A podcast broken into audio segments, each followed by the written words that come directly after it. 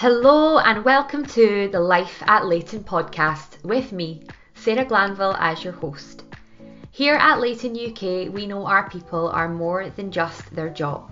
The careers of our people are part of their unique lives, and who they are as a whole person is what fundamentally contributes to their success and the success of our business. In the podcast, we'll spend time with one of our exceptional people from across the business. And in each episode, we'll look to explore the people behind the job titles, the unique and brilliant stories that make them who they are. In episode 9, I got the chance to sit down with our very own Head of Sales Development, Jack Hankey.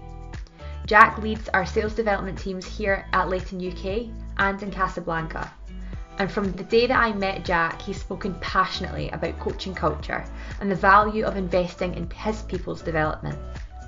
When I heard about how coaching has featured throughout different times in his life and how he has refined his own coaching skill set, it was clear we needed to have him on the podcast to talk about that journey and how it has benefited his teams.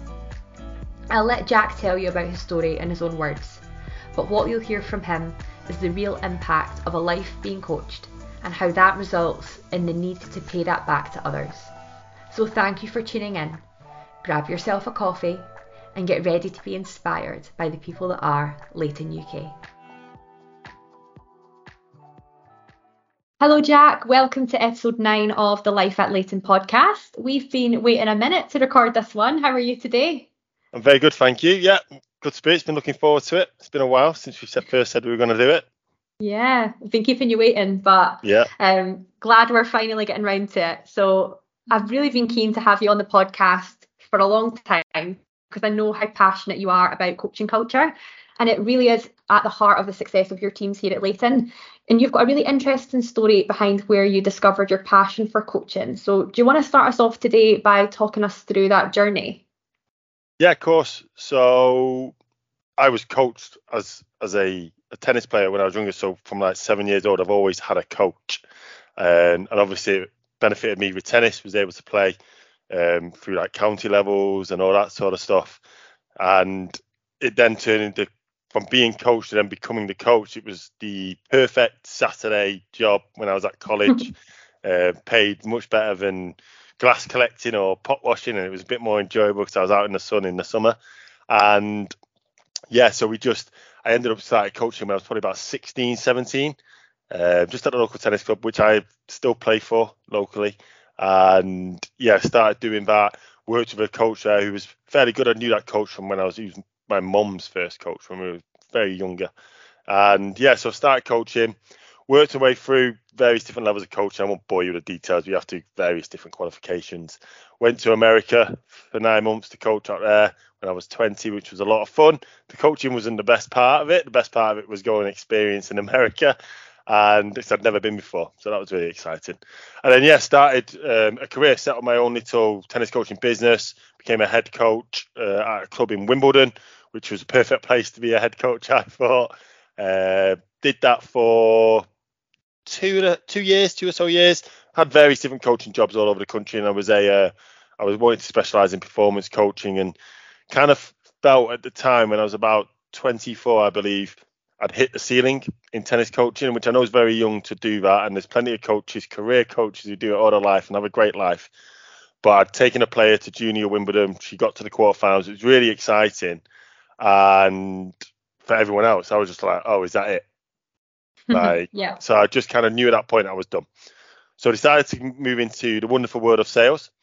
Obviously didn't move in straight into management. I had to, earn the right to be able to do all that and learn my trade, etc. Got my first job in sales thanks to my dad. He'll say it wasn't thanks to him, but it definitely was thanks to him. He helped me out getting that job. Made my way through, had various different roles, found a job working for a sports clothing company, selling to like sports people, and it was perfect because I love sport. I could talk to people. It's such a really good way for me to build rapport, and it was my sweet spot, and it really worked for me. I spent a couple of years there. Loved it, had various different like sales manager, regional manager role, etc. And then left that role to take on a head of sales role, which was good fun, and kind of felt like at that point I really needed to take a step back again and really try and find a way of I didn't think I was the finished article as a salesperson. I felt like it was wrong for me to try and train people, because I actually wasn't doing any coaching as a head of sales at that point. I was just trying to tell them what to do and going about it completely the wrong way, but I assumed was the right way, because that was my only exposure to leaders before. So just before COVID, I ended up taking a role as a business development manager at like a software company, but also they worked in like, they originally were a paper company where did like health and safety training. So it was health and safety software. And I worked for this guy who's called Paddy, and I only had 5-6 months with him, but it was actually what he instilled in me in that first month on what a sales leader is. He was a phenomenal coach, and I learned so much off him, which he probably would never realise, because we've not spoke since then. Obviously COVID happened, I got made redundant, all that. But how he went about working, it was always about, he was never worried about the sale. He was worried about how you got better in that sale. Obviously he was worried about the sale, but the way he went about it was, if I can get you being better at sales, the sales would just do it themselves. So it was fascinating how he went into the detail, worked through training programs. Like, we have quite an intense training program here. It was quadruple the intensity of that. Had to stay away from home for a month and everything. It was mental. But it was really good. He was a fantastic coach, but unfortunately it didn't really work out for me there. COVID hit, ended up getting made redundant. Obviously had lots of cuts in the business. Actually, business still going quite strong as well, which is fantastic to see. And then I found myself at Leyton, had to work in COVID doing various different bits. And then I found myself at Leyton coming in as a sales manager for the business development team. And it was a very daunting role. I was coming in, coaching, managing and coaching people who knew more about the product than me, more about the industry than me. And it was very much like, what am I going to do here to, one, be successful and, stand the test of time at the company, but two, actually make these guys appreciate my management style, but also want to work for me. So I kind of approached them, I'm going to teach them stuff they don't know. Now, I don't mean in the sense of like not knowing how to sell and all that. It was more, I know Leyton. I went through the Leyton training. We coach people to sell their way, and it's really good and it's very successful. So I thought, why don't we add a couple more strings to the bow and get them working a different way so they can react and move.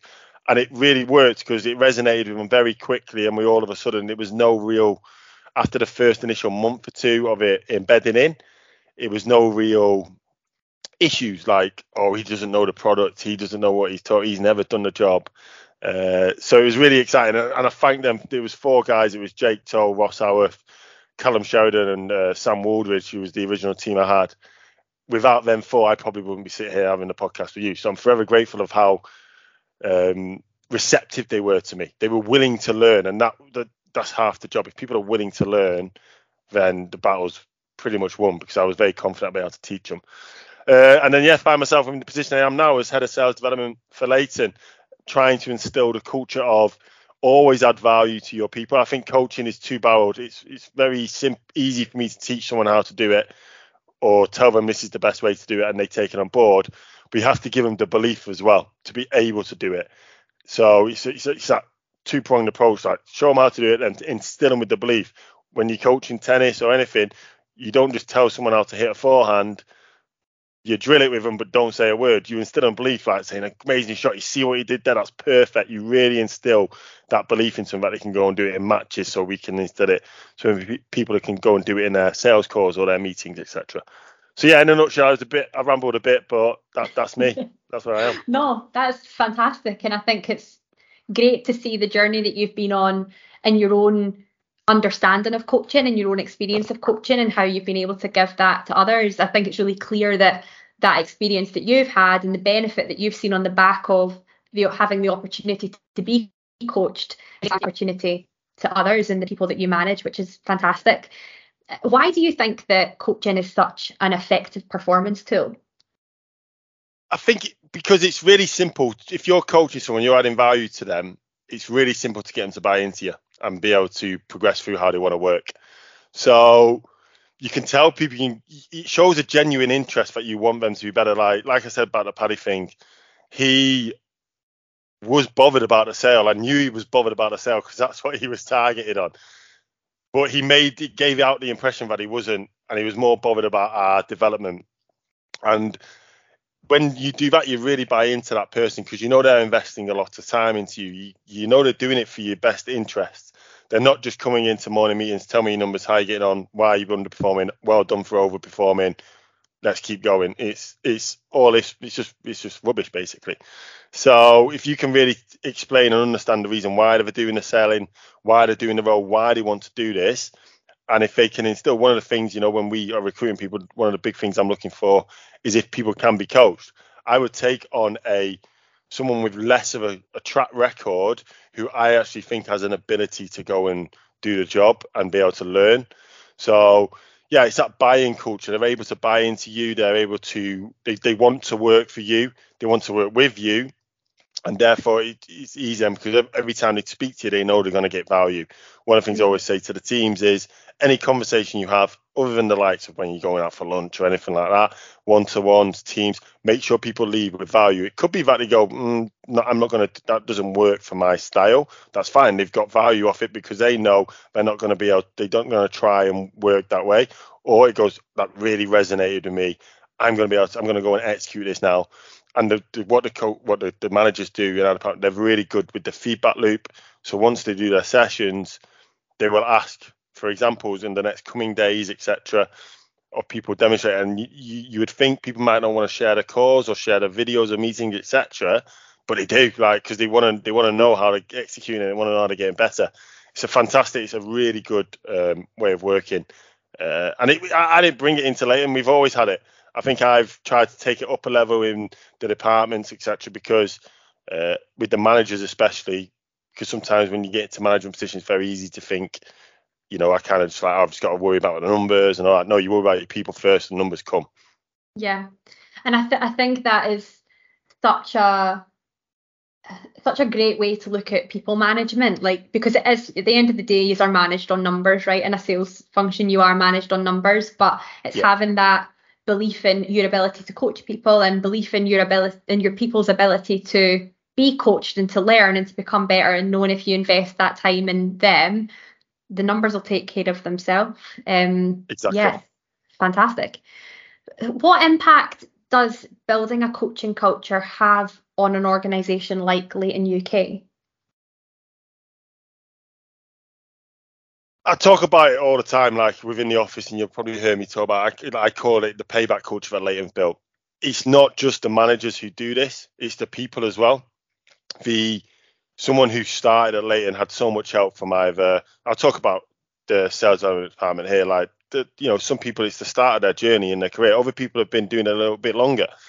And you've got people in the office, business developers, managers, team leaders, etc., who all have a vast amount of experience. And they all want to share it, not just the managers, it's the people as well. So when that, say, for example, a BD supports a SD and that SD starts getting better and, you know, the BD, obviously, they all start working in a certain way. All of a sudden, that SD, then someone else comes in, they want to pass on down because they feel like they have to, which they don't have to, but they know. It's like, I was supported so much, I have to, and that's why I call it a payback culture. I need to pay back now. It's like that, you know, when you're in a shop and you pay forward for a coffee and all that sort of stuff. It's that sort of model where if someone's doing something kind and helpful for you, which that's what it is, coaching people, make people better, it's kindness. You want to see people flourish. So you should always want to pay that back. Obviously not at the detriment of your own work. That is always going to be your own priority. Your own development should always be your priority until you move into those management roles or team leader roles. But sometimes we have to tell people, look, focus on yourself for a bit. I know you're really helpful, but let's just focus on yourself, which isn't a bad conversation to have because it's the heart's in the right place. They want to support. They've got this experience, this knowledge. And actually, when people do want to move into these team leader roles or these management roles, it makes it really difficult decisions for the likes of myself and the other people who will be making those decisions because so many people have shown the ability to be able to do it. So all of a sudden, it's like, this is really difficult. This is really hard. But it's not a bad problem to have. It's a great problem to have. It is a great problem to have. I just think when it's very similar to the experience that you've had, when you do get so much yourself from other people investing time in you, it's really hard not to want to give that to other people, which is And I know you've coined the phrase payback culture, but I use it on pretty much every screening call that I do for your department, Jack. I talk about it constantly. I'll send you the bill for the rides. Yeah, yeah, I credit you with it, but it's the perfect way to describe the culture here at Leyton, I think. Definitely.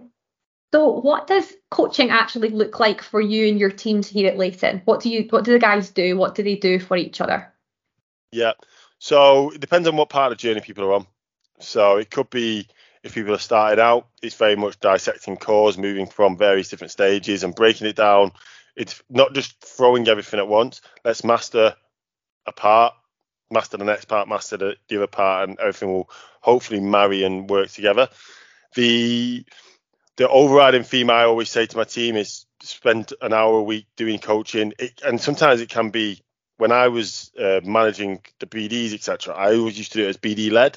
I do it now as managers. I still try and coach managers. If they have any issues, come to me. You know, I'm not going to tell you what you're good at, what you're not so good at, etc., because I don't know. I have teams in Scotland and London and Morocco, etc. I'm not there all the time, so I can't see everything. So I need them to be honest and have that understanding of themselves to go, yeah, I'm not so good at this. Can you help me? Sometimes I can. I'm not going to try and coach someone at something that isn't my skill set. But I'll be able to point them in the right direction of someone who will be able to help them. So that's the first bit. The second bit is as they're developing and getting through, and we're thinking about moving them on to various different roles in the business, or, you know, sort of growing the career. It's all about really going into detail of where they want to see. So it's not necessarily just about how you're selling. It could be about how you're managing your day. It could be about how you're managing pipelines. It could be, you know, sometimes, you know, you have to coach people like on like stuff that's going on in their personal life, like that's maybe interfering. I mean, like, you know, you're in the career now, you need to have these sort of conversations with people. And again, I would still class that as coaching, because if things are getting in the way in personal life, you know, we've all had things that happen, and I've sought advice from Brian or whoever, and people seek advice from me, and it's part of the whole coaching aspect of the role. So we try and get it so it's very structured, very simple, with a feedback loop going on. Various different points of where they are in the career will depend on how we coach them. We will lead it to start, but then it's people led, and then it's a blend of everything else in between after. Yeah. Brilliant. I mean, what's that saying? Like, you can give a man a fish or you can teach him how to fish. Like, people have to learn how to identify their own areas for development and be part of that process of coming forward with solutions to become better at things, and they believe in it more when they're part of they come up with the solution to become better, or they bought into that process of improving. Exactly. So it's all conversational as well. There's no point coming in, right, we're going to do this, listen, let's go. It should be like, does that resonate with you? What are your key takeaways? If it doesn't resonate with you, let's understand why, because maybe we're going the wrong way about it. Everyone learns in different ways. I know for me, if someone sent me a 10-page document to read and learn something from it, I'm not learning anything. Yeah. That wouldn't stick in with me. I need someone to talk to me and show me and explain and do it that way. But some people learn that way. They need it all, you know, on the sheet of paper, understanding everything. They go over as if they're revising it. And that's fine. We adapt and we do it that way as well. But it all comes from the conversation with the manager, understanding everyone's different. It's not one size fits all, etc. Yeah, for sure. And I can imagine that with the coaching culture you've developed, Jack, that there's coaching all different ways. So like, maybe sometimes your guys will be coaching up as well. So like, you'll get feedback and you're expecting feedback on the way that you guys are managing and your managers are managing. I can imagine it's a real kind of collaboration and everyone's got a part to play in the coaching atmosphere. Yeah. 100%. You know, I've got a really strong team around me at the moment. And when I say strong, they're very forthcoming with ideas. They'll also tell me, if, you know, they'll be very honest with me. Sometimes too honest. I do say so myself. But it's good. I don't mind that. I encourage that. I want them to push, not put me in the corner and push me, but yeah, try and push me into like thinking differently. Because sometimes I will maybe be making decisions that people might not agree with. But I always try to explain why we're making the decisions and why we're going to do it this way. And then sometimes, you know, there's a running joke. I think it's Max Brown always says, because I made a decision once and I flip-flopped from it very quickly. And he stood the test of time. And he constantly reminds me that is me. But it wasn't. It was a decision I made, which I slept on and instantly regretted the morning after. So I decided not to do that. Yeah. I mean, it's not like Max Brown to not let go of something, I'm sure. Yeah, exactly. But, you know, I always try and make sure if I remember something he's done, I'll remind him of that as well. That's fair. That's only fair. All right, Jack, thank you so much for that. Is there anything else that you wanted to cover off on coaching culture or coaching environment before we finish up?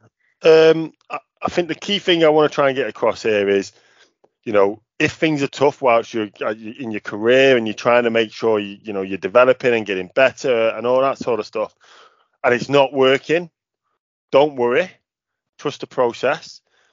If you're not 100% the process is working for you and it's not working for you, again, don't worry. Seek advice from your manager wherever you're working, your team leaders, peers, mentors, whatever, and get an understanding and break down. Don't be scared to admit to. I don't want to say failure because it's not failure, you're learning, but don't be scared of that word. That the only way you can be successful is if you've made mistakes and you failed. There's no way you can be successful unless you have done something wrong in the past. If everything's gone right, I think I heard it. I was scrolling through Instagram probably last night or something. You know, you get these reels up and all that. Be able to execute what you can do in the chaos. So if chaos is going on, if you're able to execute on your job, if you're able to execute on what's needed to be done when there's chaos all around you and you can remain calm, do it. Trust the process. If things aren't working for you, but you're pretty confident and people are telling you it's coming, more experience, it does come. Like, I've seen so many people, then it's just like, boom, it works. Clicks. Yeah, all of a sudden. I use Carl Clapperton is a great example. He's one of the managers in the department. He started as a junior sales developer and he actually used this in his interview to become the manager. So he won't mind me saying, because he uses it to empathize with his teams, which is fantastic. And he talks about he was probably the worst junior sales dev Leyton's ever seen in them first 2 months. Made about 2,000 calls, got nowhere and all that. And then, but he stuck in the process. He had a great coach at the time and he worked through that process. And then all of a sudden he then became a BD on my team. And then when I moved over to the sales development department, I asked him to come and join me, etc. and all that, if he would be interested. So yeah, so it was, so that's what I'd say. Trust the process, accept failure, and yeah, be prepared to work in chaos going around you, because that's how you get the good stuff done. Yeah. Amazing.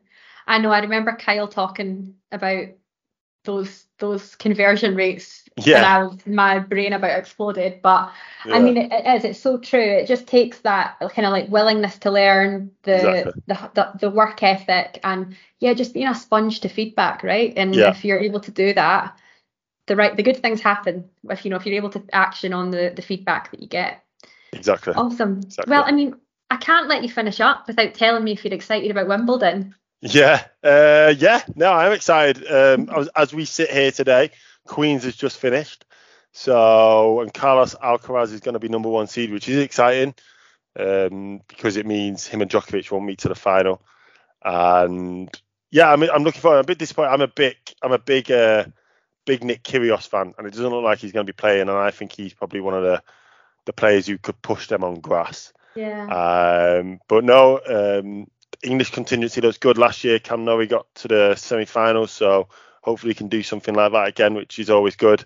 But I do think no one can really touch Djokovic in a minute. So I hate to say it. I don't hate to say it. I actually quite like him, but I know he's a little bit Marmite for people. But yeah, I think it will be Djokovic this year, but I'm excited for it. I was going to try and go down, but with the start of our fight, they pushed it back a little bit this year. So with the start of our financial year and all that, didn't really want to take any days off. Yeah, no, I was going to ask if you were going down. I mean, no. I think it looks like an incredible thing to go see. Like, fantastic. Yeah. I went last year, and it's such a brilliant day. I went middle Saturday last year, so there's loads of tennis going on. I was very lucky when I was younger. I used to get tickets to go most years. So it's great. It's good fun. I don't really like strawberries and cream or Pimm's, so I tend to just stick to the lager or the non-alcoholic beverages. And yeah, but it's a great day out, especially when the sun's shining. You can't beat it, I don't think, as an event. You didn't strike me as a strawberry and creams and Pimm's guy, I'll be honest. I'm definitely not. Just give me a lager and I'm all right. Yeah, I'm sure you'd be fine. All right. Yeah. Thank you so much, Jack. This has been brilliant. Thank you for your insights. And thank you to everyone for listening along at home. I hope you all enjoyed that as much as I did. We're going to be back in 2 weeks' time with our 10th episode, where we'll be hearing another brilliant story of one of our people here at Leyton UK. But until then, if you are one of the members in our talent community and you are interested in finding out more about what the future might look like at Leyton, please reach out to one of us here in the talent acquisition team. I'll put my contact details in the description below. Or check out our careers page for the roles that we have live currently. We'll be back in a few weeks. Thanks again, Jack, for sharing your story. Thank you all for listening in. This has been episode 9 of the Life at Leyton podcast.